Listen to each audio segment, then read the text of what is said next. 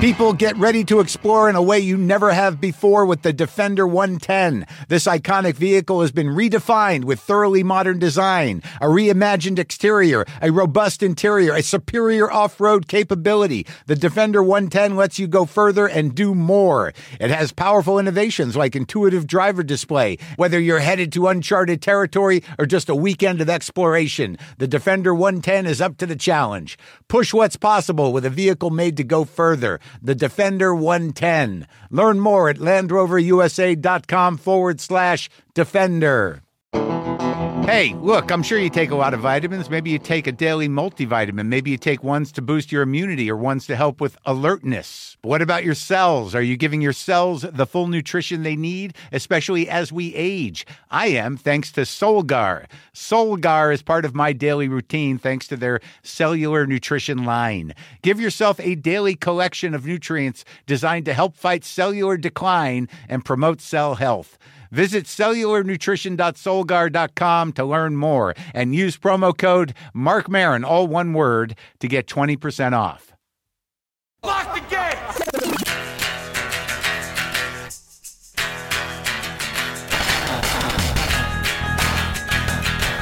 All right, let's do this. How are you, what the fuckers? What the fuck buddies? What the fuck nicks? What's happening? How's it going? What day is it? Is it Monday? Yes, Martin Luther King Day. Martin Luther King's Day. Think about it. Think about what he represented. Think about what he talked about and how far we are away from it on some levels. Talking about stuff on stage that I don't talk about here, trying to separate things, trying to deal with the live element. I was at the comedy store uh, night before last working on some stuff two nights ago. Chris Rock was there, sitting there in the back, watching me. Punky from SNL was there, hanging out. There was a time where that would be pretty intimidating, but I had already done two sets and I was lit up. And uh, Chris actually uh, had a tag for me, helped me out with a tag, tagged one of my bits. I'll try it. I'll let you know how it works. I'm not going to tell you the bit. If you want to see the bit, you can come see me. A lot of options. A lot of options. Tour kicks off this month in San Diego at the Observatory North Park on Saturday, January 27th for two shows. Then I'm in San Francisco at the Castro Theater on Saturday, February 3rd. That's sold out. Pretty sure. I don't know why we didn't add a second one. I don't know. Portland, Maine, I'm at the State Theater on Thursday, March 7th. Medford, Massachusetts, outside Boston at the Chevalier Theater on Friday, March 8th. Providence, Rhode Island at the Strand Theater on Saturday, March 9th. Terrytown, New York at the Terrytown Music Hall on Sunday, March 10th. Atlanta, Georgia, I'm at the Buckhead Theater on Friday, March 22nd. Madison, Wisconsin at the Barrymore again on Wednesday, April 3rd. Milwaukee, Wisconsin at the Turner Hall Ballroom on Thursday, April 4th. Chicago at the Vic Theater on Friday, April 5th, and Minneapolis, I'm at the Pantages Theater on Saturday, April 6th. WTFpod.com slash tour. I got to bring this up too. We have another Ask Mark Anything episode coming up for full Marin subscribers. To ask a question, go click on the link in the episode description and submit your question on the Google form. We'll also put the link on the WTF social media pages. So that'll be fun ask me anything. Ask me some questions. Uh, Billy Joe Armstrong is on the uh, show today. He's the front man for the band Green Day. This year is the 30th anniversary of their breakout album, Dookie. It's the 20th anniversary of American Idiot. They're doing a global stadium tour this year to celebrate both.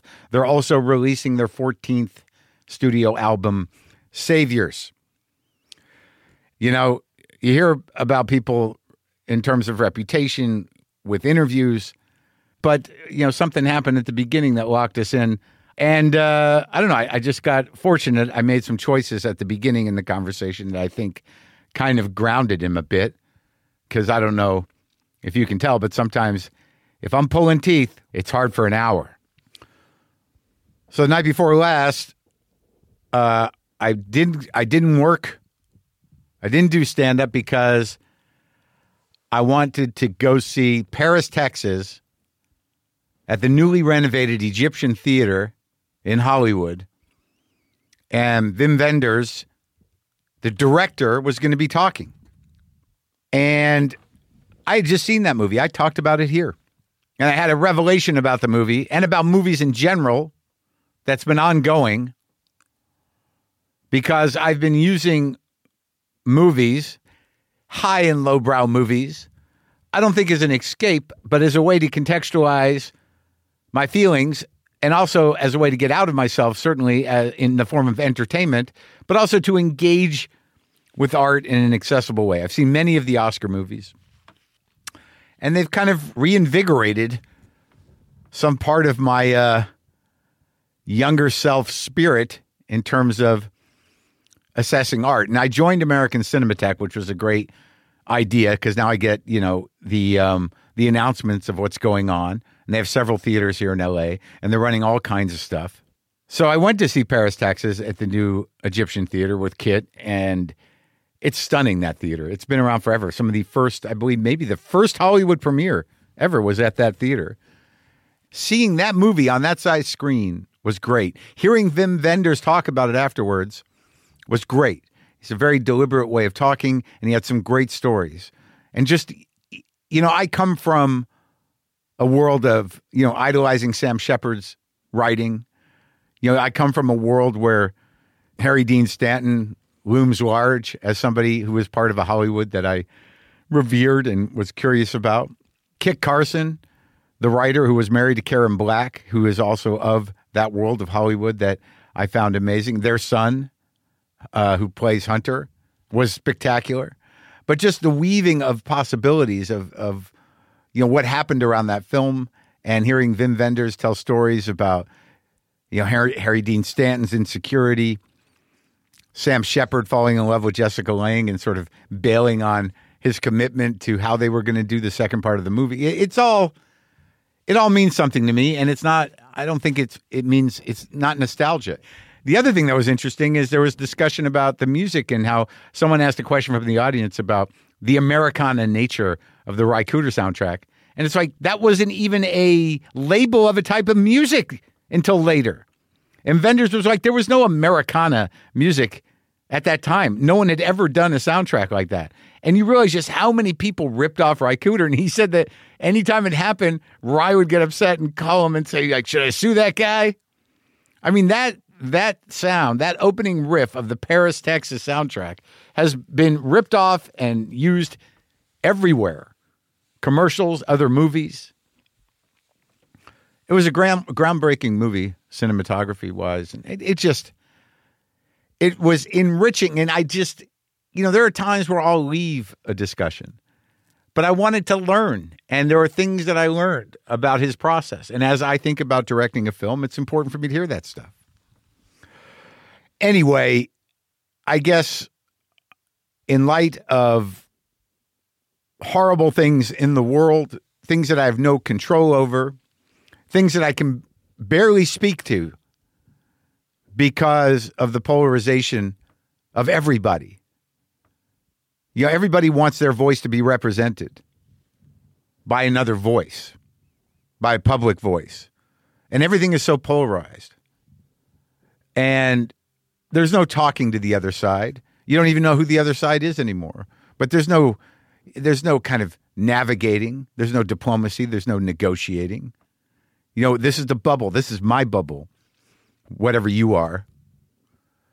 And it's a it's a sad thing ultimately and will be the the death of democracy if not the world but i think that engaging in art is is fine for me and sometimes engaging in not art i never watched a john wick movie until the other night i don't know what's happening to me i don't know what's happening but i watched the first john wick movie without knowing wh- what it was about and i couldn't even get over that dog being murdered a lot of people get murdered in that thing but i'm telling you the dog for no reason, a puppy.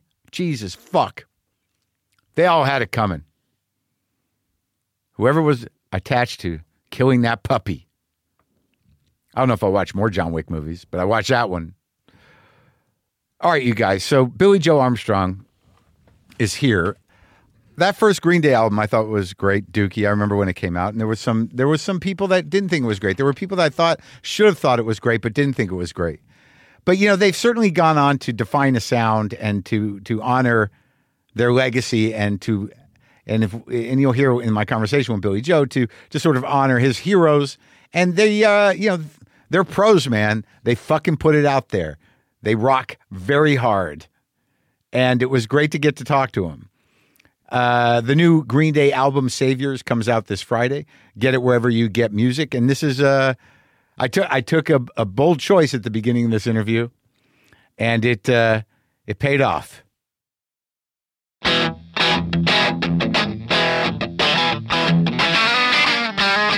Yeah, I don't. You know, I I, I guess I got.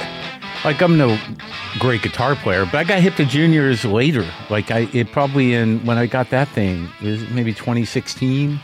because uh, I got sort of uh, obsessed with Johnny Thunders, Yep, that tone. yep. Because, like, it, And also that thing is tuned to open G. I took the E string off. uh, and you can just, this sounds just like Keith. Yeah, It's all you have to do. Yeah. To play all those songs. I had no idea. And I'm, I'm 60. And I Yeah. just figured that out maybe Yeah. two years ago. Yeah, we me our, uh, me and my friends we have a cover band. Yeah. What's that one called? It's called um, the Cover Ups. Yeah. and we just kind of play local stuff, but we do we play happy. Oh, yeah. Yeah, And that's all that open G weirdness, right? yeah, totally. Yeah. but then you have to learn h- how to do the slide stuff that um, Mick Taylor did. Oh, okay. You know, the doo doo doo. So, how are you with that open tuning stuff? Oh, I, I just I just kind of fake it as much as I can. you, that's all you have to do, really. If you want, if you want, you could just sound oak. Like, can't you hear me knocking? Is all that fucking open tuning? Yeah. And for my entire life, I was like, that seems impossible. yeah, And then when you p- do that eh, with the P90, it's like crazy. Yeah. It's right there. Mm-hmm. I mean, I can't play it great, but it, I know where it is. right. So what the? So how's it been going? Where do you live? You live around here, or you live up in the Bay Area still? I live in the Bay Area. up- Yeah? up in Oakland still. Yeah. Really? You Mm-hmm. stayed up there, or you've been around? I I'm there. It's my my home. It always has been. Yep. You well, know- yeah. yeah. I mean, I I grew. I mean, I was born there and grew up in um, like East Contra Costa County, which is like Richmond, Yeah. Oh, yeah. and um, and by a town called um, Rodeo. Rodeo. Yeah. I lived in the Bay Area briefly. I did comedy up there for a couple of years. And uh, I used to go out and do gigs in different parts of the Bay Area, Walnut Creek. oh yeah, Yeah. yeah. West, that's West Cocoa County. Yeah, that was the uh, the punchline, Walnut Creek.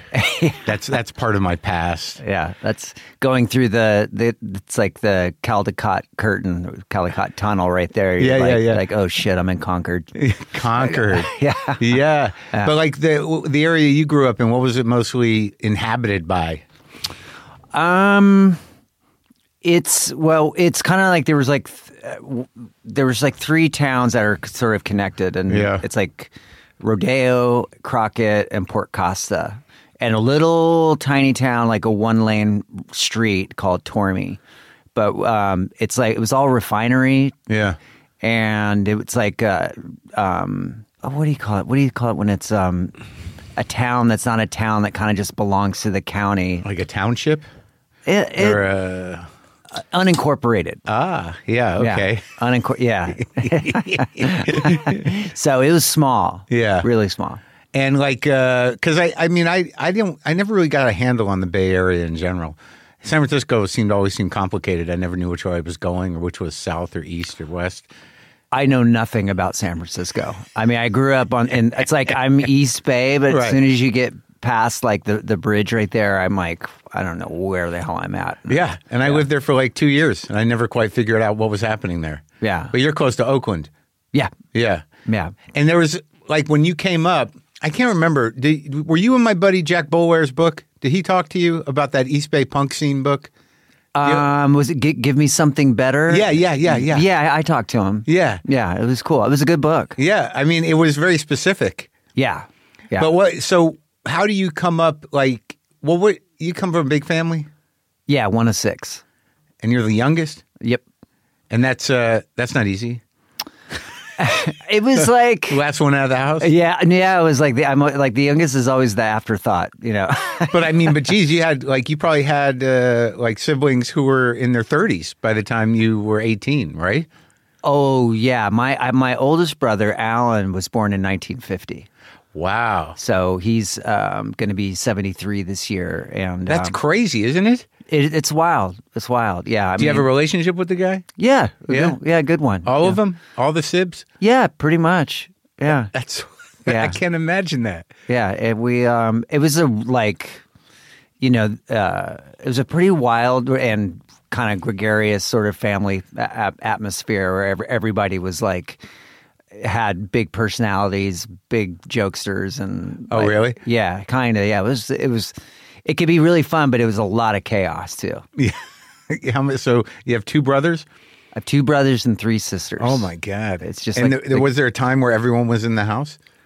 Um, no, my oldest brother was out, but there was five of us that Yeah. were in the house. Yeah. And what your parents just kept wanting kids, or was it, was it- I I don't know. Like my uh, well, my the oldest brother is a half brother, and who was whose? Your dad's? um, and then all the rest were my da- were my dad's. Yeah. So we had di- we have different fathers, but we were always very close. Right. Um, and then they, you know, I don't think they c- thought they could have kids, and then it was like because they got married, I think, right around in 1958. Yeah. And then it was like, boom, boom, boom. They just had kids with a vengeance. They were like, "We can, and we're going to do it." yeah, yeah. I mean, we cross generational lines. You know, we went, it's like when my mom has boomer, a one boomer, and like all Gen, Gen, Xer, Gen Xers after that. So What, oh, it's, we, when were you born? 72. Because I got, I think I'm the last boomer, sixty three. I think that was it. Yep, that's the cutoff. But I think I'm more Gen X. I don't Yeah. think I, I don't have any association with boomers. It's all nostalgia. Yeah. Y- you know, like I didn't. I grew up and everything had already happened. Yeah, yeah. that- yeah, that's true. That's You- true. You know, you're in high school and it's like, is this new? No, it's 1972, this record. Yeah. Oh my God. I was eight. Yeah. I would Oh. never registered that. Yeah. Well, that's like the, the great thing about discovery. You know? Yeah. It's like you can, um, you know, the records that feel like they were made yesterday were made like 50 years ago. I know it never, it, there, it, everything is always now. You, you, it's weird with the internet. There's no real historical context. But with music, it's always been like that. And some music is dated and some music never gets dated. I don't know why that is. Like for some, like you ever listen to Neil Young and just realize like this could happen anytime. Yeah, because he's, it sounds like a band in a garage p- playing together. Right. You know, and um, N- and he doesn't fuck with the production much. no, he just kind of put, puts it all like put levels it out. And, but he's like a, he's definitely uh, a, a sonic geek. Yeah, for you know, sure. Big time. that Riggy, like I talked to him, and that Riggy seems to play it through on stage. Sounds like it could break at any minute. Yeah, yeah, yeah. He's what he's he plays a, a Black Beauty through a Fender Deluxe. I think is uh, Nick is uh, that is Neil Young's Like a- weapon of choice. The Fender, a big Fender Deluxe, like late fifties or what? Or I think. Well, no, no, it's not even a Fender. No, it's, maybe it's a yeah Fender Deluxe. because that's a There's- fifty-three Deluxe, and they're tiny. And then they seem to have gotten bigger. yeah. I think it's probably the like one of the blackface ones. And isn't that guitar he has like a yeah? It's a Deluxe, right? But it's got a black top on it He- for some reason. he plays. It's a it's um a Les Paul, but they called it the Black Beauty. oh, it is black. Yeah. So it's got the two um uh, P90s? P90s Yeah. in it. But it was like I don't and it, I think they made those around 56 57. So, so when you were growing up, is there a lot of music in the house? Were you getting stuff passed down?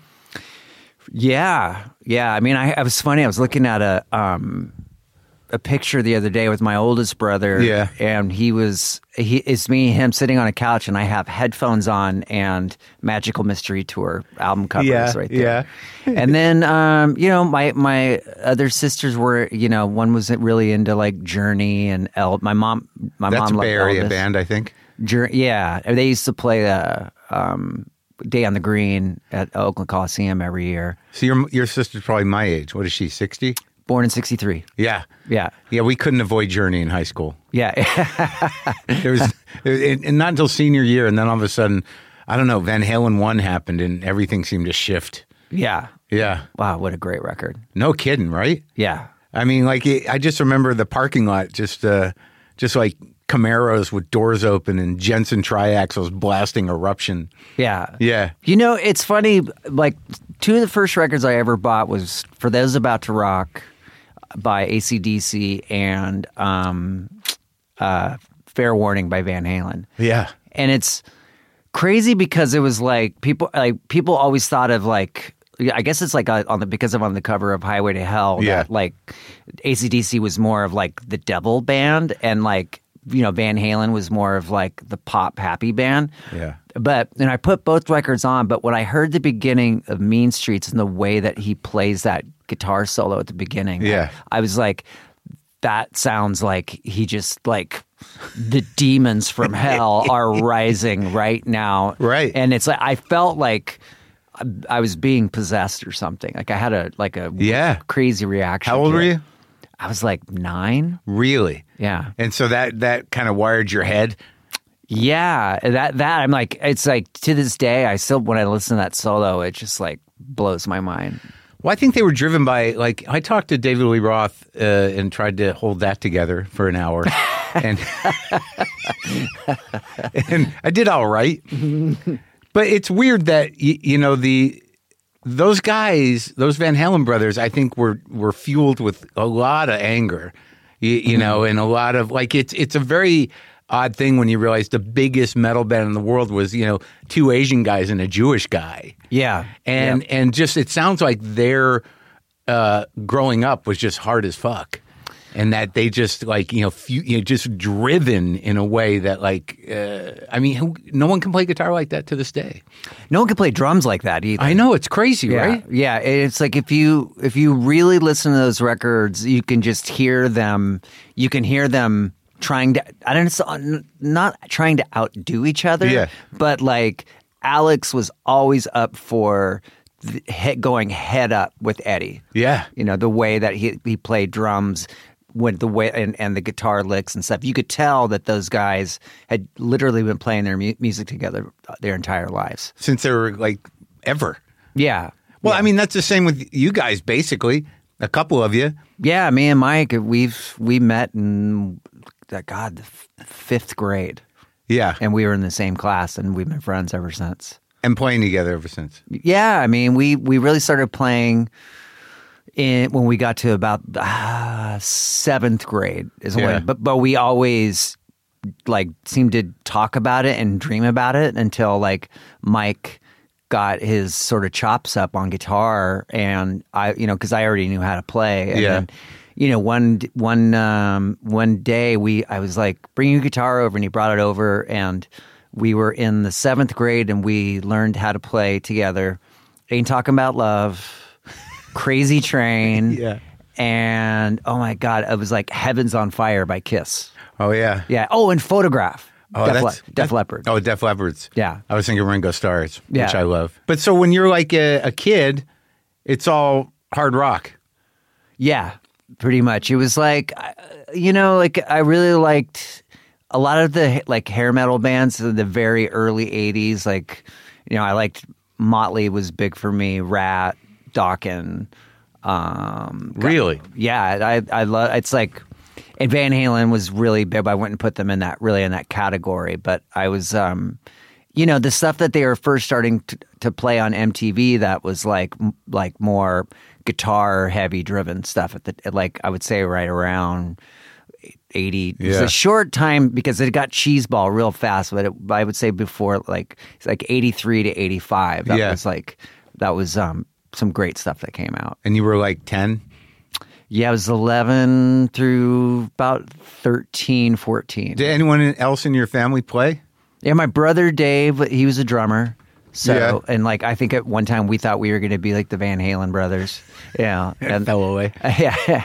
And my sister Anna was a huge music fan of like like she's just kind of like you know like obsessive about uh you know she went from like listening to Fleetwood Mac and she took me to go see and this it's funny then s- like the my first concert was Van Halen and like my third was E REM Yeah. and they played in a um like a high school gymnasium in Santa Cruz Really? yeah. So that was like 85 or something on the Fables, the Reconstruction Tour. That that small a venue? Yeah, they weren't that big yet. I mean, they I think they maybe played the Berkeley Greek a couple nights before or It's weird that you come up in a, like in a time where there were definitely two really different things happening and where music was going.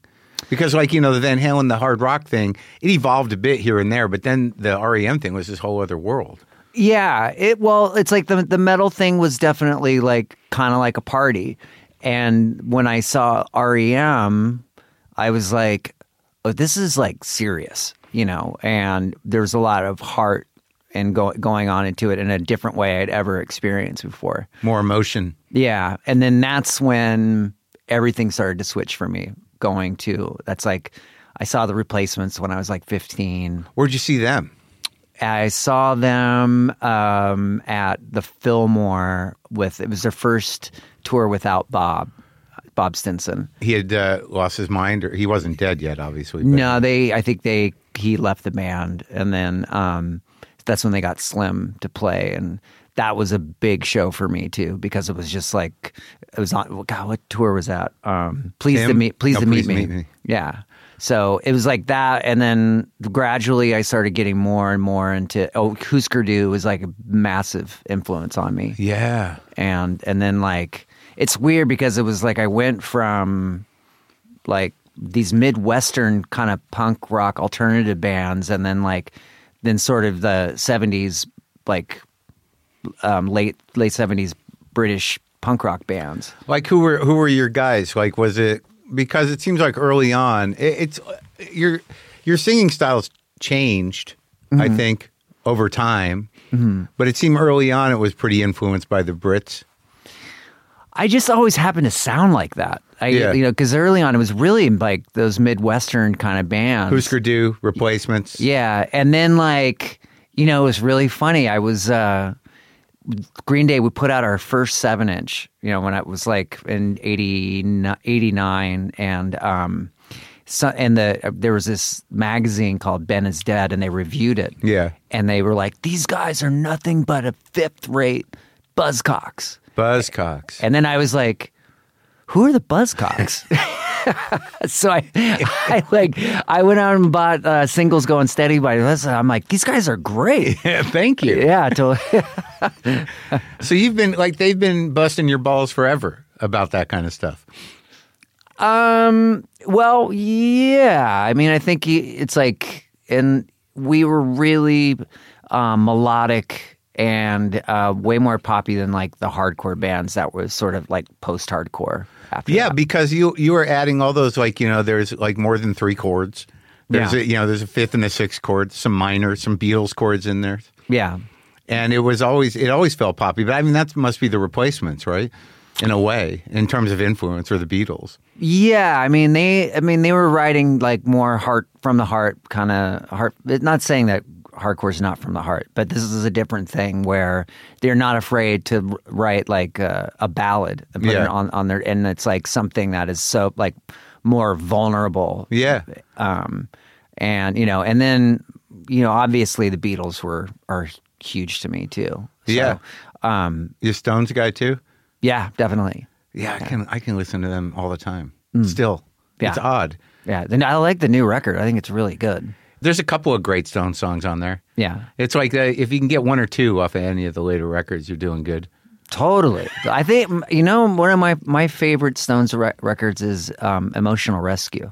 It's a great record. Yeah, I think it's com- uh, like a a little bit overlooked. Yeah, there's there's a few of them that are kind of overlooked. Even Dirty Work. There's a couple of good Stone songs yeah, on there. totally. Yeah, I mean, I I go on a deep dive a, a lot. Like that when I s- there's any bands that maybe are you know kind of are the stuff that's not on the classic re- records that like you know like I'll go okay there's got to be good, good songs somewhere like Yeah. it's that it's that way for the Ramones also where it's like you know you have those first 5 records that were perfect Right. and then later for me you're like you have to get really sort of selective of like oh that and it's it's like they kind of lost a little bit of passion for making a complete album Right. you know and so but there are like these songs on there that you're like oh my god that's a great song Yeah. So when do you guys get it together and start? I mean, what? Like you're very busy. You seem like to get you get a lot done. we do, but it takes a long time, you know, for to make an album. It's, uh, I mean, it's been a l- crazy past couple of years because one, we were making an album, but we had all these postponed dates that were because of COVID. Yeah. Um, so we were on the Hella Mega Tour in 21 and 22. But in between time, you know, I'd been, you know, I'd been writing a lot and we were wanting to go into the studio again. We had like a, like a batch of songs. And so like we went to, we actually went to London and recorded out of the country for the first time. Really? Yeah. For this new album? Yeah. Yeah. And when you were starting out, I mean, what was going on? Like you were the youngest kid, so did you just have you know more freedom than the other ones? Could you just go jam and just you know did you, what was I, I mean, I'm definitely. It's like if you put look up Latchkey Kid in the in the phone in the in the phone book. Yeah. yeah, you're gonna Yeah. find my number. yeah, it's um, yeah. I was you know definitely my my mom. You know, my dad passed away when when when I was ten. So that's young? yeah. So when she she worked a lot. She she was a What was wait- she? she was a waitress. Really? Yeah. So she worked at a 24 hour place. So she would get the graveyard shift sometimes. And so it left me, She remarry? uh, yeah, uh, yeah, she remarried once. And I, I, I had, a, he was a pretty cool dude. I, I actually liked this. His name was Sam. Yeah. Um, but yeah, I, I, I thought, you know, uh, my sisters hated him. Yeah. But I, I, no, I thought he was, me and my, my brother thought he was cool. But yeah. What did he do? He was a pipe fitter. And what'd your dad do? He drove a truck and, Yeah. he, and he was a drummer also. Play drums? Yep. What kind? I mean, what kind of music? Jazz. Oh, really? Mm-hmm. So you had that in the house, or you don't remember? I, you know, he would have gigs with like go, playing out with, um, you know, he had these guys that like I remember them jamming and then like there was one guy that ca- he played trumpet and he had I remember it was like he I was really young but he had one big shoe. Like I don't know, I didn't know what like what what was I, but uh, I used to we used to go see him play like That's like such a funny kid memory. That's Yeah. what you're going to remember when you're like nine. Yeah, the guy with the, big tr- the one, a trumpet and a big shoe. but um, I would uh, I would um, see him play, and um, um, it, wa- it was what, like so one of my like earliest memory music memories is him, you know, his band playing Watermelon Man by Herbie Hancock, and Oh, yeah. and like going like that's an interesting name for a song, you know. So to be 10 and your dad passes away, that must have been horrendous. Yeah, yeah. It was. It still h- has an effect. I mean, he he's got a pretty big spirit. you Yeah. know? yeah. It's uh, you know, my my. Uh, I think it what it it it um for me it's just like I'm always digging for information like somehow, him? ab- about him yeah Yeah. whether it's like you know looking up um old family portraits or Sure. you know so he would I mean he would be like 95 or so 94 now, yeah Yeah. so What, how did he die? um, cancer of the esophagus. Oh. So it was fast too. It was like he got he got diagnosed and then he died three months later. Do you think, like, looking back on it, having been a guy that, uh, like, is obviously still sort of searching, right? Mm-hmm. Do you do you find that that that experience, that grief, or that void, it drove you to music? Um, I I think so. You know it. Um, I you know it's like it it- it plays out in different ways. Like you know, like I if like me and like having this search of like what he had left behind, eh, Sure. his legacy. And I think I think about my own legacy with my you know I, I think it really was songs. Yeah. it's like being kind of like a um a journal I've been writing for the past thirty years of different tunes. They're that personal, mostly. yeah, it gets really personal. Because like even on the new record, there's that song. What is it, Father to the Fa- Son? yeah, father to a son. Yeah. I mean that you know that i- in the in the midst of this, you know, a pretty. I mean, it's a heavy record in some places, but some of it's lighter than others. But all of it's pretty, um, pretty uh, emotional. But that that seems like a very mature song. Yeah, I think it, it's kind of trying to reflect on like you know, I I didn't know I had I had kids when I was young, pretty young. So my um, I've been married for almost thirty years, so Really? Yeah. So That's pretty good. yeah, yeah. but I, I got married when I was 22, and then we had a kid, our first son, immediately after. So, and I, man, I had no clue of what I was doing. How old were you? I was 22. Oh, that's crazy, dude. Yeah, and my wife was 24. Wow. Yeah. So, and we went. We just it's it's we had um our wedding, which our uh, like it was before I had any money, so it was kind of BYOB. Like what album it has was it before Dookie? it was like when Dookie like kind of first came out. Okay. it had been out for like a few months. So, something was happening. I mean, there was hope on the horizon career wise. Yeah, we had like um, I think like Basket Case was the fir- was the, the the single that was out. Yeah. and it seemed like okay, like this is this is going well. Mm-hmm. Um, But now you got a kid and now, but, well, not yet. He came like, three months later. yeah, nine nine months later. So So, like, how do you handle that? I mean, was there uh, a moment? Did you did you know you were going to lock in for the long haul? I mean, were that were you that kind of guy yeah, Oh, absolutely. Yeah, as a father or as a in general? As Yeah, a yeah. husband, as a father, you were like, well, this is it. This is life. Well, that yeah, that was the plan. You Okay. know, for you know, obviously it like you know it's a roller coaster ride. But, Sure. Um, I mean, with the band, I it was like, um, I think it, it. I was already trying to think about like what we're gonna do next. uh, You know, app. It, you know, even like after you finish an album, you're like it, it's it's always kind of circling in the back of my mind. Like, okay, shit, what what's going to what do we? How do we follow that? What do we? You know. With the records, but also with the kid, I imagine. Yeah, yeah, we had another one. So, How? What's the time? The uh, year difference between them? uh, they're like three years apart. Yeah. So, but getting back to the song um, on the new record, uh, father, what is it? Father to the son, Father to a son. to a son. Yeah. Now, is this sort of a bridge between you and your father and your kids? I, mean, where'd it come from? Y- I think it comes from just like trying, you know, like not knowing what I was really doing and being, you know, being like a uh, someone that was just I, there was no playbook on how to do it, but doing the best I can, making a lot of errors on the way, um, and having moments where you knew exactly what to say at the right time, and you go, "Oh my god, I can't believe that just came out of my mouth." Right. You know. Yeah. You know, it's like all the history. You know, I was like a little league baseball coach, and I coached soccer with them, and um, But this is something you missed in your own life, I imagine.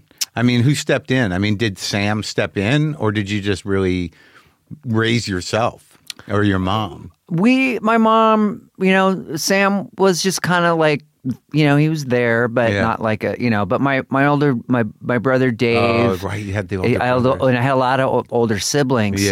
so they kind of rallied around you know me Yeah. but you know it was it got like i was kind of like just get the fuck away from me Yeah. you know there's no way that you're like- angry. a little, yeah, and like, there's no way that a you know a a 13 year old brother is going to be able to father a 10 year What old. about the one that's really older? He was good. Yeah. he, he- yeah, he he had his own family and stuff like that. at By that point. time? yeah. Oh, wow. So I was an uncle when I was eight. But he had, but there was some some structure at least uh, around. Like you, your brother had a family. You were part of a family that was still kind of together. Yeah, I wouldn't. s- I wouldn't say structure. Mm. I, I just think it was like because there was, um, it was there was all the chaos that kind of was going from you know my sister having boyfriends and in and Yeah. out, and then of course you know all, eh, there was a lot of um, um, addiction going on, Really? and stuff like that throughout. Yeah, Where's that come from? Is it family or it's just happened? um, it just kind of happened. It happened. Happened. I mean, it's weird. It's like kind of happened to my whole family. All, But- like all my brothers and sisters. Really, but you can't track it to a grandfather or anything. 'Cause Um, I think I could probably. Tra- yes, I can. Yeah, my my grandfather was uh, what was um, um he he's from Oklahoma, and Uh-huh. big drunk. it- oh yeah, Yeah, and I had uncles back then that were, you know, but I think they were like a lot of World War II vets. on your mom's side. yeah, yeah. yeah. It's wild. You- It's like a real American story you've got going here, a real working class American story that you come from. yeah, Yeah. yeah, It's not. It, it it's uh, it's it's like because when you hear these stories, when you hear about like a mom who's like a waitress at a twenty four hour place, that must have been just the most draining, exhausting fucking thing. Yeah. Yeah. I get making tips. I remember putting like helping her uh, and Mike was also would be at the we would be at the table and like there was those little like Your circular friend? en- envelope. Yeah. Yeah. My, my my bandmate. Yeah. And we you know like those remember those Yeah, the, the little cylinders. the little Yeah, cylinders yeah. and you would stick quarters Yeah. and nickels Sure. and dimes. So um, that w- that was her tips. Yeah. You know, so. But uh, she, yeah, she she she bought me a guitar with it. So What kind? First one. um, my first guitar was a Honer Les Paul. So it was just like a, co- you know, copy, yeah. ja- Japanese copy of a copy. So Yeah. yeah, And that's uh, so you learned on electric. yeah, Yeah. So having that sort of fuck you-ness or that anger about the state, I mean, when you were first starting out playing, I mean, did you? And that must be why you gravitated to that sort the intensity of the music, because like your music, I mean, all of it, all the way through, you you can't not move to it. Oh yeah, dancing is a big deal. yeah and it just ha- it always has like you know whether it's that build or whether it's that you know the chorus it always like it, it definitely you know there's emotion to it Yeah, yeah. I think when I started going, to, there was a club that I started going to called Gilman Street. That was um, an all ages venue. It was a, a volunteer run, and the first time just seeing people, it wasn't like it was a lot more kind of these kind of ragamuffin sort of like like kids that were uh, kind of running it and had their bands and doing fun things like bringing emptying a, a dumpster and a garbage can so this is like american punk early uh, yeah, Yeah. yeah, yeah, I think that that's something that always stuck with me is like, you know, how, what the intention is always about having. F- you have all the intensity of like the lyrics and the personal stuff, but you also have this playfulness that it's like when you're playing in front of fifty thousand people, and it, it- you know, it's like I'll look at Mike and I'll be like. Isn't this a fucking trip? yeah, this is like, th- who knew?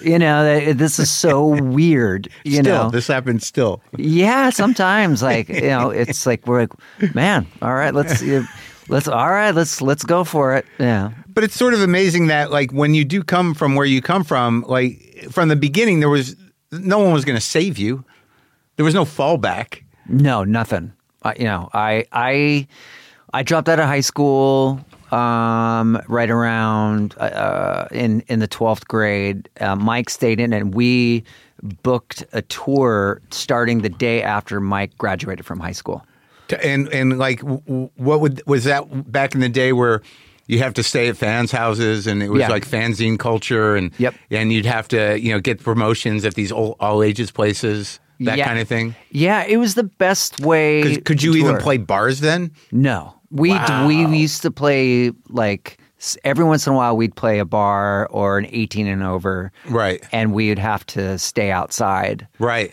And that, that's what happened to us. We played Raji's in L.A. and we we sat like sat in the outside and they're like, "All right, come in," and we go and play. They're like, "Get out." Really? So yeah, and we, they would uh, pay us outside. So, but yeah, they, these were like these tours were all like run by you know like in like this guy Terry in uh, South Dakota. Where Yeah. he booked us out there, and he put we were at like a, it was- wasn't a, a vet's hall, but it was it was like some kind of lodge. Yeah. Or we would do backyard parties, and uh, we would do garages, but it was all run on a scene, and and it was a great. I I would never trade that time ever. It didn't feel like hard work to me. It felt like I was living my life in the way that I wanted to, and mm, all the people like when you go on tour and you stay at someone's house after and you end up with like meeting cool people and some of these people are are my friends to this day Yeah. that date back to 30 years ago i Wow. mean that's what happened with jason white who is our guitar player he comes with us on tour i met him in 1990 and he booked our show in in little rock arkansas at a place called vinos Wow. and that was in 91 and he uh, yeah he's one of my best friends to this day So who was on like in terms of that scene in the Bay Area? Who was around? Because I, from what I hear, I mean, you guys got pretty popular pretty quickly in that scene, right? You were a force to be reckoned with. I think so. I mean, like it would be like like because we just kind of played everywhere around. So we play in like we play like w- we almost had like a, a like a little tour we would do. We would play like Gilman. A couple weeks later, we would play the, the Phoenix Theater in Santa Rosa, or then we play like a house party in Benicia. Yeah. And so it was like we had like little pockets where like, you know, and we were pretty big in Petaluma. Yeah. And then some, you know, Gilman, we would either pack it out or there'd be sometimes where it'd be half full. Um, but w- I mean, the other bands, like, like uh, the, the local scene was really important for us. You Who know? were they? Well, the band that really stands out to me was this band Operation Ivy Yeah. who became um eh, eh, became rancid Okay. and um and then there is another you work with that guy, the other Armstrong. yeah Yeah. yeah yeah Tim Tim's great he's, Yeah. he's a good friend of brother Tim I Yeah. call him brother Tim he calls me brother Billy Ah. so we uh so like w- what those guys were really like the they packed out Gilman and were a really important band and another band Isocracy who the drummer in that band became played with us for a couple years Yeah. and then there was like Crimp Shrine, and then and then there was the fanzines also, it- it, like con- this band, this one Comet Bus, another one called Absolutely Zippo. But so we were, I mean, I think what we put out our first album on Lookout Records, and then it was like we were, you know, we were kind of medium size, and then by the time we got to our, our record Kerplunk is when you could really that came out in like late 91 it was it was like you- then you could tell that things were were happening and Yeah. we were selling pl- clubs out everywhere And how did uh, how did Dookie come to in existence? Because I remember that's the one. I I mean, I was older already. Kind of. I remember I was in Boston, and because I remember it coming out, and it it it was everywhere for a bit. Yeah, it um we we recorded it in Berkeley um and uh, um it was like you know we took this gamble of going from a very small independent label Yeah. that going to Warner Brothers Yeah. you know so it was uh you know we wanted to have like bigger production and sound but not well something that we're going to be able to live with for the rest of our lives Right. um as far as sound and not have like a like an empty echoey snare drum Sure. um so it was uh Was that the first di- record you did with Rob? yeah yeah rob cavallo Yeah. yeah So how important is that? I- Because you were with him for like a lot of records. How much input does a producer have in terms of, you know, in conversation about what you want to sound like?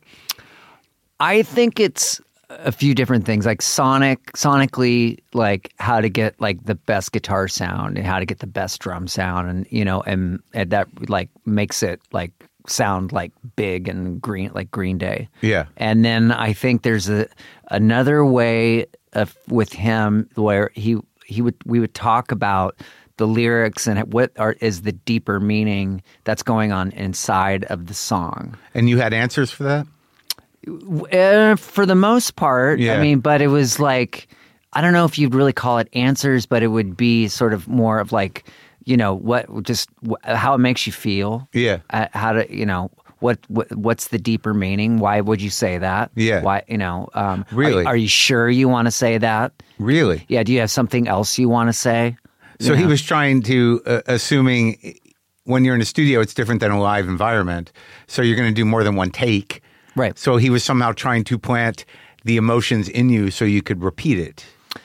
it was i wouldn't say hmm he would like we would do do takes and you know if I, if I was on a roll then i just keep going Yeah. and he would he would he would be he would stay out of the way Yeah. um i, I mean i did the vocals on dookie i think all, all in like two days or Oh, something right, like really? that so but i mean now the way I, I i record all my vocals uh, by myself Really? yeah yeah it's weird i got more shy as the older i got when it comes to Singing? singing in front of people Why do you think that is?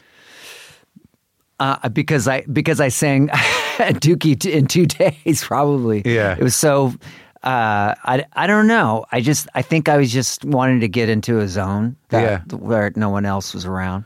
You can go. Oh, so you could probably be more open in a way. Yeah, and then you know, obviously, like on the last record, I would kind of, you know, Rob would be in in the other room, and I would sing a, a couple of takes, and then I would say, "Okay, I think I'm ready ready for you to hear some stuff." And Oh, he would okay. come in, and he he would be like.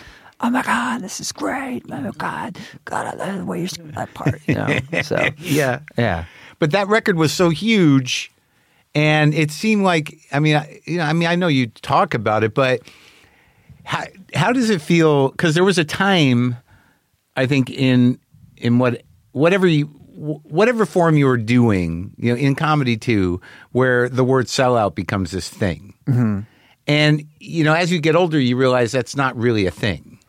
no, And but when you're younger, it's like it's it hurts. I really kind of look at from like the where we came from, being like San Francisco and Berkeley and and paying your Oakland. dues and, and Yeah. not really having the easy there was no easy way about it Oh n- yeah, no, yeah. We we came from like what we had already talked about. But Yeah. it was. Um, I think it was like uh, like our scene in general. I I think if I lived somewhere else, like if I lived in like Boise, if we came from Boise, Idaho, like it- I don't think it would uh, had an effect on us. Yeah. But the fact that we lived in sort of like the the, you know the epicenter of progressive people Yeah. that I think it was like it was a lot more like you know, and then you have a club that's being run by socialist teenagers. Right. It's like people are gonna call you out, Right. Or try to, Yeah. Or and I think that we we dealt with it the best that we could, um, uh, and it's like. You know, you. f- It's like I don't know. It's like why? Why do? I, what? What? I'm not Catholic. Why do I feel shame right now? Right. you know. So it was like, for taking an opportunity Yeah. because you didn't change your music No, no, we just wanted to make it sound better. yeah Yeah. and i think the weird thing is i think a lot of it had to do with what dookie did and i think what kind of spread was you kind of americanized a very specific punk sound Yeah. and and and then it, it became a thing and i imagine people who attached themselves to that type of punk music had a, a sort of punk ideology about things or so they thought Yeah. but a lot of times that just comes from people who aren't getting opportunities it's easy to maintain your integrity when no one's offering to buy you out Right, right, right. That's true. Yeah. What do you know? Your band sucks. and and so you know you had to carry the burden of that i mean you got flack from fucking johnny rotten Right, right. i mean and like what is that I don't know. I mean, alcoholism, maybe. but it's just odd that people hold on to this thing that you know nothing evolves and and sort of kind of uh, uh, absorbs more than music. Yeah. So I mean, the fact that people can't, and also you you know f- functionally because of your na- the nature of your songwriting and who your you know your heroes are, and also the way you write songs. I mean, you like hooks yeah. and you like pop chords. Yeah. So that was always there. Yeah. And it's just that, you know, once you get an opportunity, because that's, you know, that music is more appealing than three chord yelling Yeah. to a broader audience, then all of a sudden those uh, people are going to be like, oh, go fuck you. You know, fuck you. Yeah, I mean the thing is, is wh- I everything that we've always tried to do has always been pure at heart. You Yeah. know, as, you know, when it comes to melody, I would that was what came natural to me. I and I loved it. I love melodic. I love melodies. I love melodic songwriters. I love no matter what by Badfinger, fucking awesome. Of course. you know. Yeah. and it's uh, and power. I love power pop. you Well, know? that's your whole drive is this uh, is awesome kind of um, combination of, of power pop and punk. I mean, it's Yeah. uh, the drive shaft of most of the stuff. Right. It always comes at you outside of the slower songs, but there's definitely a, a sound, but it and it doesn't. Uh, but because you're earnest, it it never gets old, really. Right, right. Yeah. I hope I mean that's what we strive for anyway, but it's uh you know, as far as like you know the like like man, we I, I do have to say that when we started playing you know, our version of punk rock or Yeah. punk rock in general. Like there was no road that was open that would take you to where the where we are now. Right. Or like where, what happened with Dookie. Yeah. So, you know, it was I mean the closest you can come to is Nirvana, but we were very different from Nirvana. But it was I think with um, you know, it's kind of like you had these you have these heroes and they're kind of like your dads and they're like, "I'm really disappointed in myself. I never wanted you." And Yeah.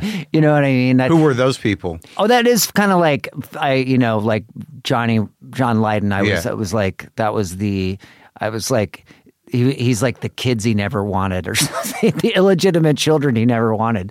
So it's um you know, it, it it is what it is. I you know, I'm not it's like it it doesn't ever get in my way. Yeah. You well, know? that's good. I mean, that Yeah. just that speaks to your uh, focus, I guess. Yeah, yeah, you know, there's so, there's some times where you, you get hard feelings or hurt feelings, and and it's just like, but it always goes away. Well, yeah. Well, I mean, the the fuck the best fuck you is another h- big record. Yeah. or just keep going. Sure. You know, Well, I it's- mean, who did you like? Were there guys like? Did you have? um I mean, who taught you how to play guitar? Did you have like, you know, father figures in music? yeah, I had, um, there was uh, my guitar teacher in the, um, he was um, this guy George Cole was Yeah. an amazing player. Yeah. um, he still plays to this day. He's play. I, it's like like this.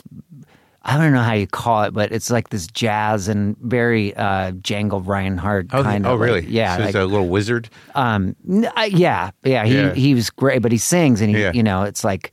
Um, but anyways, he taught me, uh, you know, how to get my hands on it, and uh, was teaching me like power chords and stuff like that. Yeah. And- but I never, I could, I never had the patience to learn how to read Yeah, no, no. music. I, Yeah, yeah. I just was like, and and so. You know, he would. He was funny. I would come in. and He goes, "Did you learn what I was supposed to be out of the book?" And Right. I, I would say, "No." And he's like, did you bring a cassette of the song you want to learn to Yeah. play? And I go, yes. You know, he's like, he kind of blow his eyes and laugh, and then we he would you know he would we would learn the song. He would te- and he would teach me how to play the song right there. So he really was helping me be to la- to helping to have a an ear for music. you And know? he teach you a couple of pentatonic scales and stuff. yeah, just let. But I man, I uh, just minor pentatonic. you Yeah, know. that's it. Yeah. Yeah, I mean, I wish I knew more. You know, I wish the thing there's some of the, these guys. That's what I kind of got me off of metal because it was like it became kind of the guitar Olympics where everyone wa- wa- you had. I'm like, I don't have time to sit here and play guitar in my room until I get close to Yeah. anywhere close to Eddie Van Halen. Sure. So, but what I did notice about Van Halen is they wrote kick-ass songs Yeah. that with melody and great you know and fun lyrics and And you knew you could do that. I, I felt that that came the most natural for sure. Well, now if you if you look on if you scroll through Instagram reels, there are like twelve year olds who can play like Van Halen, and you're like, what Oh, the I- fuck is that?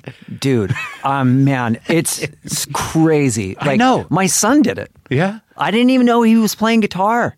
Like, I really didn't. And then all of a sudden, one day, I'm like, I'm like, what the fuck, dude? You've been like holding out on me, you know? And he's like, and, and it was great. It was, Yeah. yeah, he's a great guitar player. Really, he's better than me. Yeah. Yeah. Wild. Yeah. So it's Total like, surprise. I mean, it, you know, I always ha- I have guitars like you have guitars laying Yeah, around yeah. exactly the same. Yeah. and uh, and so they.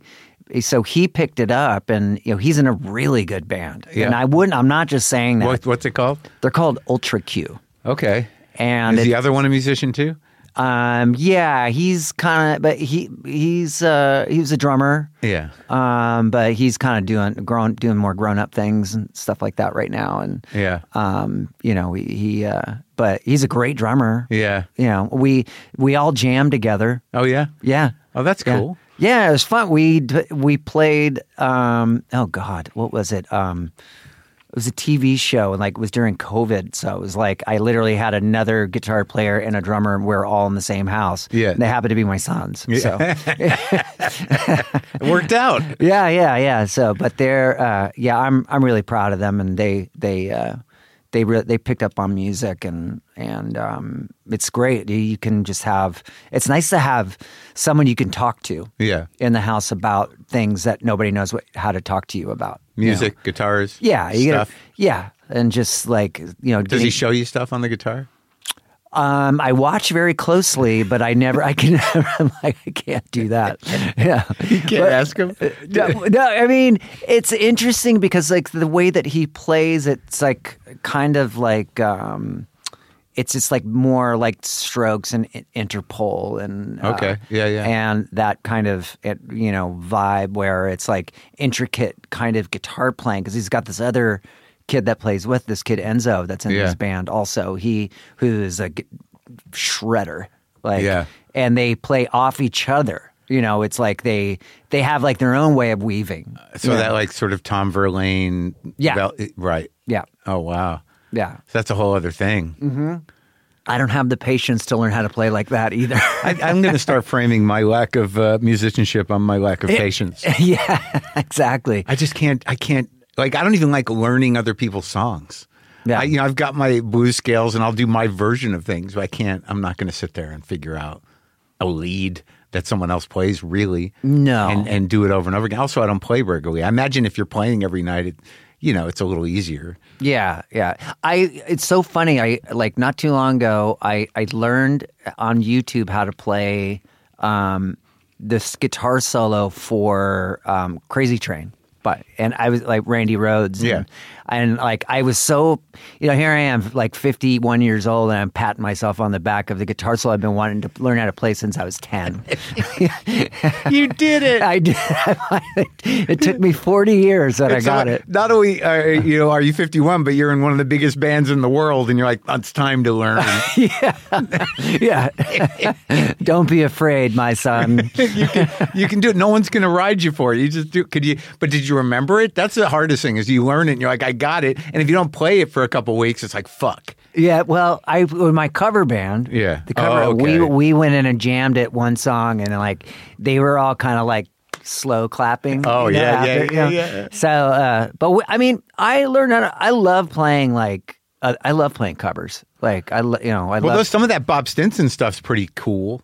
oh, he was a great guitarist. Great so guitar under player. underrated. I, it's like unbelievable yeah, that what he did in that band. yeah, yeah, c- yeah. He and you could feel him missing after, you know, Totally. and you know, like. because they did a weird thing with rhythm and lead. 'Cause they they kind they did a little weaving themselves. But I mean, Bob, that guitar melody drove all those songs. Yeah, for she came uh, and and then he would be like on you know he would play guitar like his hair's on fire too. Yeah, Um, but you know the song that comes to mind is there that song "Nowhere Is My Home" that na na na na na na na na na na na na na na na Yeah. do, do, do. Like I love that guitar bit. Yeah. And, um, maybe Paul came up with it. I you know you never know, but it's definitely Bob and how you could just really like like you know it, it, yeah it's just he's a great guitar player. So how did like because after Dookie, you kind of you you're, you're on a roll. You do a lot of big records, and then by the time you get to American I- Idiot to doing like a, you know a real concept record, but I, I guess you always saw it in terms of full records. You were not. Mm-hmm. That's just the way your brain works. Yeah. Yeah. But how are you handling? Because I know you kind of came unglued at some point. But what what was it that fame specifically, or having a public life, especially now, and and at the at the level you have it? I mean, how did that impact you? Like from what's the arc of that? Um, I don't know. It's like it's weird because you can have some really fun nights night nights out, you Yeah. know, and when it's like I don't live in L.A., so I live. eh, I think that um, the Bay Area will keep you grounded whether you like it or not. That's you know? true.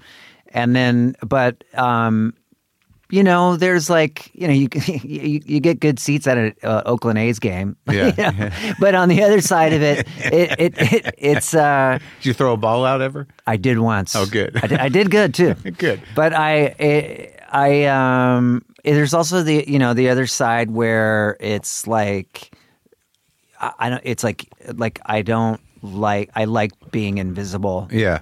And you don't want to be want to be recognized or Uh-huh. or anything like that. So it's like the hard like I one of my favorite things to do is to like go and see like live music and things like that or and it's like to feel like I have to lurk in the shadows of that. It get- causes Yeah. a lot of it gives you anxiety. But, you know, um but it's weird that cuz the fame thing was is kind of when I when I'm home it turns off. Yeah. You know, on tour it it it's on because th- there's your audience literally right in front of you Yeah. but um and then like So like you know, L.A. was like coming to Los Angeles and and that part of it where you know the, so many people are looking for their big break. Um, you know, it's I always was like like you know it's fun to visit. It's like Disneyland and stuff like that. Sure. And I've learned to like Los Angeles more as I've gotten older. But you don't think fame had that much to do with your, you know, unraveling?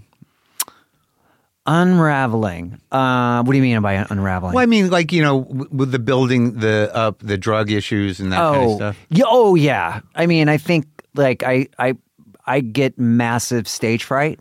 Really, Yeah. Um, to this day, yeah. Yeah. The, it's the anticipation of all day going on and getting ready to go on stage um, in front of like you know in front in a stadium or something. okay.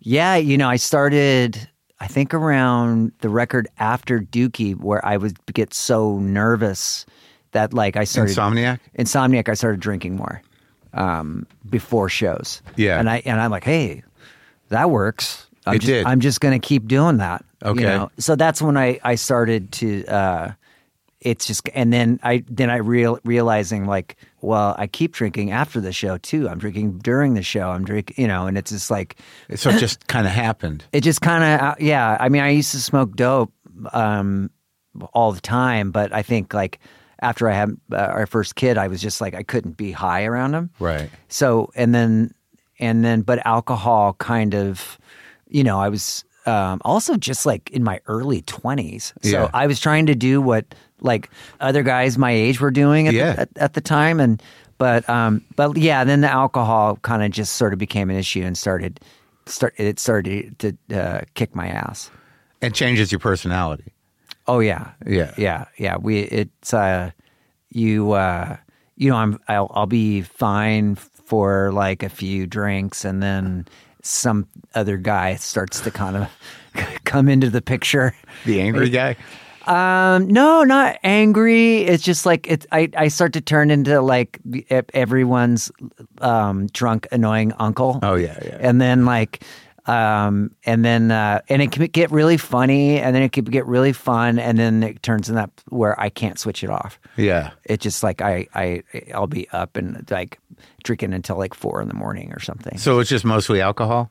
Yeah, there was other like human garbage can moments Oh, where really? where there was drugs involved. Yeah. Um, but that's the thing. I just like it's that thing. Like you know, You're fucked up. like Just- I, yeah. I just want to keep going. yeah. Yeah. I can't shut it off. But alcohol was the ground floor. That was the uh, the base. Yeah. Usually- yeah. Yeah, yeah, yeah. And did, would, how bad did it get? How did you get to the point where you'd wake up and drink? Um, no, No. I, I wasn't wasn't like that. I mean, it, it, I, maybe I I started at lunch. At sound check. yeah, so- uh, yeah, maybe around sound check, and you know, I had it kind of, but it, um, yeah, it was just, you know, I, I, s- I think some of my actions were getting just crazier and crazier, and um, publicly. yeah, publicly there was things that started going down, uh, or like, um, I would wake up the the next day and just blackouts. Oh, that's the worst. Yeah, So you had to get a report on. I would get hear about it and and I mean I would start you know you start feeling that shame and guilt and self pity and all that fun stuff. Were the were the rest of the band concerned? Uh, I think a little bit from time to time Yeah. that um I I could hurt myself, Yeah. um, but not um but you know they you know. They, they like to party, Yeah. and, and like I'm not going to get in their way. yeah, so You just went a little further. Yeah, yeah, I think so. I think yeah. it's just like you know, why are we getting kicked out of this place? Oh, Billy's on the bar. Oh. yes, That kind of stuff. So when did you get sober? I got sober in 2012. I was sober for five years. Yeah. um, and then I went out again uh, for a Did it few. get bad? Um, yeah, it started. I was just like, I just feel like shit all the time. So 2017, you're like you you're back in it. I was back in it. Yeah. Uh, yeah. ar- Around 2000, yeah, 17. I- Yeah. Uh, I, was like, fuck it. I'm going to have a beer, see what happens. And You what know? happened?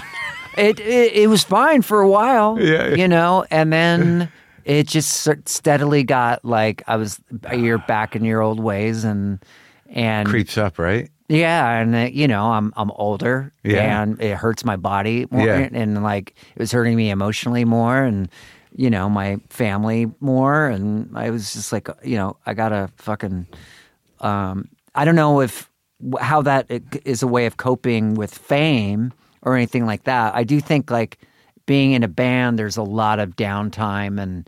There's a lot of like that celebratory atmosphere that Yeah. com- that comes with the success.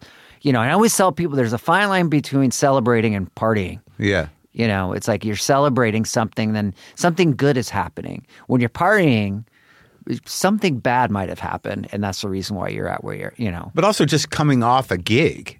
yeah, I mean, that energy, how you know, you got to deal with that. yeah, that is because it's pure adrenaline. Yeah. Yeah. I can't imagine it. yeah, It's- so that's interesting. So American Idiot and you were still pretty fucked up. yeah. I drank a lot like Yeah. that whole time. And that was uh, do you figure do you think that's the first time you really engaged well, I mean, obviously it became quite a big thing with the Broadway show, but was that the first time where you felt political? Yeah, that's the first. I, I, we had kind of dabbled. I, I tapped, you know, in songs like there, on our first album, there was an anti-racist song. and Yeah. I sang about sort of the, you know, different um, homelessness and, and uh, d- um, on a couple of other records. Yeah. and, um, And on the new one too, a yeah. little bit. Yeah. and and then I think American Idiot is when um it, everything hit right at that time, and it Yeah. was like um there was something that I just wanted to push. Yeah. more. yeah, And it, and that- and that's a full kind of uh, W influenced concept record. Um, I wouldn't say W all the way. It was, um, I think it was culturally what was going on. It Yeah. was like, uh, I think that that was what he ended up doing was sort of set. He kind of was one of the people that threw the seeds in that, that like split the divide in the country. Yeah. Where suddenly it was either French fries or freedom fries. Right. You know, either you're with us or you're That- with a yeah. terrorist. Yeah. That's a hell of a thing to say. Totally. Um, and I think, um, yeah, that's kind and then that's what like American Idiot started to become about. It's like, uh, and just also like the confusion of like not really like trying to process what is going on when, when you're at, and when your country's at war. Yeah. And you were still pretty young. Well, you, you right? I mean, that was 32 when that record came out. Yeah. Yeah. so it was still pretty vital. I mean, you were still had an audience of young people that you must have been aware of as well. Yeah, yeah. I mean, I, I even was talking to the band, my bandmates, and of going, "Hey, I'm, I, you know, I know, I know, is, you know, we we all ba- basically should be on the same team, you know, with this what I'm singing about." I mean, and they were like, "Dude, you're." You're, you're able to say things in a song that I that I have a hard time even t- speaking in a conversation. you Oh, know? that's great. yeah, It's good when you don't have one whack job in the band who's right, right, right. the secret the secret right wing guy who Yeah. you didn't really know. yeah, the the the this the Q saxophone player. Yeah, exactly. yeah, I, I talked to John Doe recently. I'm like, how are things going with everybody in Oh. X? You know, Yeah, because uh, you know a couple of them are kind of out there. yeah, yeah. I've, yeah, I've heard Exine's got some uh, uh, "Let's Go Brandon" kind Yeah, of yeah. theories and stuff like that. They still sound great though. They do. That last Oh my record was God. really good. They're doing another one, That's good. right? Yeah, yeah. So, but when you did American Idiot, were, did that give you a, a different type of uh, confidence in songwriting around things that are specific? Because, you know, s- the new one, it's a little more existential, but you know that that bit you did during Trump was like that was pretty real too. Was it "Father of All Motherfuckers"? Um, yeah, I didn't. It's weird. Like "Father of All Motherfuckers" was sort of like uh, it it it is Trumpy. That that record, I kind of stayed away from politics because it was like it was low hanging fruit. It was more of a reaction. You just wanted to counter it. Uh, Well, I just I wanted to take my time because the country had become so weird, and like that was the first time I ever heard of like the alt right. Yeah. and you know uh, what's her name? T- What's her name? Tia Tequila, like or like, you know, Yeah. like all that shit. I was like, what is going on? Right. And um and hearing about like this sort of new kind of bro um uh, neo MAGA. neo neo Nazi Yeah. part of it, um, and like and the MAGA thing, and and sort of it's like you're processing a cult, Yeah. and like you know. So it took me this record to kind of figure out that division and how where I Saviors. saviors. Yeah. Yeah. yeah. So it's uh but like I mean with American Idiot it was like everything was sort of there was like a new aesthetic for us. I mean uh, even like I would say even fashion um the way we were it's like eh, like the music was starting to influence us as far as the way that you know the, me wearing a black shirt and a red tie and sort of these um, really iconic imagery and stuff Really? like that that yeah yeah that kind of like the wall ish Yeah. or something, but it was um there was intent to it. there was intent to it. Yeah. It's like and it was a, a kind of a way we, I wouldn't say re, we reinvented ourselves, Sure. but we we it was a time when yeah, we reinvented ourselves. And the Broadway play was that a surprise? Yeah, I was just up for anything. And you who know. approached you for that? um, Michael Mayer, the director. Yeah. He asked, he hit, hit my manager up and asked uh, if we were interested. I said, yeah, definitely. And so I met with him and we came up with a couple of different ideas and, um, he, we- we kind of all of a sudden it's just like we went to the first rehearsals of it and just it was a sit down and people were singing and I was like, oh my god, this is gonna work. Yeah. Yeah, I bet you could never have thought that that would have happened. No, no. You know, you you. It's like you think about like how uh, the Who did Tommy, Yeah. um, and which was like you know successful and Yeah. Um, and all you know these concept records. Every, everybody wants to have a Sergeant Pepper in them, Yeah. or a Tommy in them, or or whatever. So it was like um, I kind of just let that concept just keep going. Yeah. Yeah, Yeah. It, can't, I, it, it was popular. yeah, yeah. It, it did. And did you were really- in the show a bit. Yeah, I did. I did a few months of it. How Uh, was that for you? It's it was so funny. I was like, um, there's this like one. I I felt it kind of. I'm like, am I an egomaniac right now? Mm-hmm. You know, like there was this part, this sign, or the, that, or uh, it was uh, that says it was like some play by George M. Cohan. Yeah. it was like written, directed, acting. But you know, it had like all of he's did everything. And I was, I'm like, oh my god, I'm a. Am I George M. Cohan right now? You know, so. you have done a lot of stuff, and you did some movie acting too. A little bit, yeah. I, I got the bug for it. Oh yeah, Yeah. You doing more? I don't know. I, uh, you know, I if, if I think I'd like to, you know, if um, If it comes up, yeah, you know, I love doing like the the independent. I did one film with this guy Lee Kirk, and it's uh, like an. ind- I like doing something that was like independent. And, Yeah, yeah. And it just, I felt like that was more of my comfort zone or something. and these last, I guess, the last three records. I mean, what happened with um, with Rob? You know, I mean, Revolution Radio, you guys produced, Yeah, we did that one ourselves. and then with Father of All Motherfuckers, Butch Walker, because that Father of All Motherfuckers sounds different. on purpose. and it's like it, like every it's it felt like a real risk Yeah.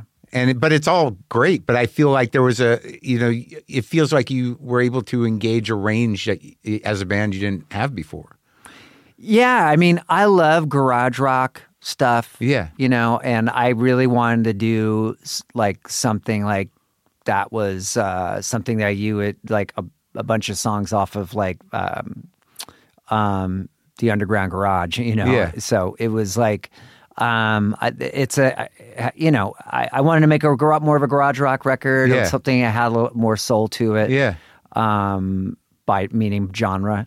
And uh, and then like the song Father of All, like it's one of my proudest songs I've ever written. which one The song Father Yeah. of All Motherfuckers, because Yeah. it's like I went and just I did I did a falsetto and I was like I didn't want to sound like me, yeah you know. I, Yeah. I- um, you know, it's like uh, I I guess I wanted to sound like like Prince's like illegitimate son or something. you know? yeah but you but you did it Yeah. Yeah. was it, was that by virtue of of of uh, lockdown that you were willing to take these chances well, it came out, it was before lockdown. it was it all Yeah. came out before lockdown It came, yeah, it came, literally came out. And then it, I think like we had to start canceling shows immediately. So it was like, Oh, the whole- so that was the tour for that record that you went- you didn't get to do. yeah, there was no, yeah, there, there, there was really no record cycle. Are you doing songs from it on the road now? Um, I'm still writing that set list, uh, Okay. but we um we um we we didn't play any uh, of those songs on from uh, that the big tour that we were on Hella Mega, but we we there were some small shows that we did like we played some clubs Yeah. and, and we played a few songs off it and it was it felt really gratifying because it was just like it's like it it is like that what if record Yeah, it's like an outlier. yeah yeah And then with Saviors, I mean, it seems like you kind of contracted back a little bit. Yeah, yeah. I it was like I didn't know whether I wanted to make like a like a sort of a three chord, you know, punk rock record like this the song um Look Ma No Brains. Yeah. Um and then uh and then Am- the American Dream is Killing Me was Yeah. was written during um in 2018 originally Yeah. and but but we didn't want to be political Right. you know so I, I i brought that song back out and it really fit and then and and then oh god it was saviors the song Yeah. um which was the one that was the first song i wrote um during lockdown so it was like it, which is more of this kind of big lush kind of rock Yeah. uh, stadium rock kind of sound to it so Big build at the end. yeah Yeah. Yeah. And I like to, in Strange Days Are Here to Stay, like the acknowledgement of things being different after Bowie died. yeah yeah That's like an interesting observation because, you know, to a certain age or to a certain type of music lover, I mean, that was, it did feel like something was over forever. Yeah. And it, it just seemed like the world got stranger. Like as it was like we started losing a lot of great people. Yeah. You know, it was people like Prince. Yeah. And um and you still kind of like all of a sudden there's this sort of generation of great artists and great politicians like that were, you know, uh, Old. old and Yeah. just you know, um, you know Ru- Ruth Bader Ginsburg. Like she, it was Yeah. like that was sort of the last point wh- where where it was like, oh my god, right before the election, this is happening. Yeah. it's like you couldn't. Have, it's like it was just so. Yeah, that's where. So the song was kind of about how like. Um, and no one's stepping in to the uh, No. to the shoes. And No. it doesn't seem like there any there's anyone that can. No, especially if, like Gen X generation. I feel like we got kind of skipped over because like the boomers won't release power. Yeah, you they, know? they never let go. Yeah, they, I'm- they're always in the way. yeah. I mean, Mitch McConnell is like literally standing there catatonic in the way. Yeah, You know, it's like so it's uh you know i mean obviously i'm gonna you know vote for whoever is gonna be the democrat Yeah. but it's um yeah it's just it's just weird to see these old men kind of hold, trying to hold on to 1950s ideas or just hide, holding on to power that protects corporations and Yeah. keeps dividing the culture in order to maintain the power. yeah Yeah. But the, I mean, this the new album's got like a lot of different types of songs on it. There's some real bangers, and there's some s- thoughtful ones, and Yeah. feels like a whole record. Yeah, no, I, I um, you know, there's uh, that song, and there's another song on there called uh, um, Corvette Summer. Yeah, That is this like kind of, I guess it would be sort of a cross between it's like Cheap Trick and and like Bad Finger a little real bit. power pop. Real power pop. And it's all about I just want to go to the record store and get some new records and feel it's like like feel normal. Yeah. Or, or do something that makes me like grounds you. grounds me not I I, I don't want to be sad. I want something to distract my sadness. Yeah.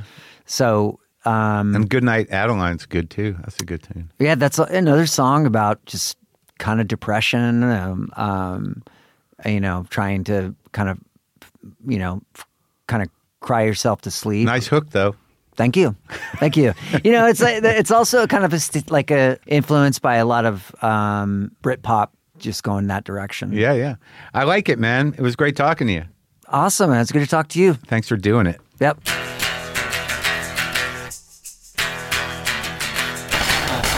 There you go, Billy Joe Armstrong. Saviors. The new record comes out this Friday. To see where they'll be on their global tour, go to greenday.com slash tour. Hang out for a second, folks.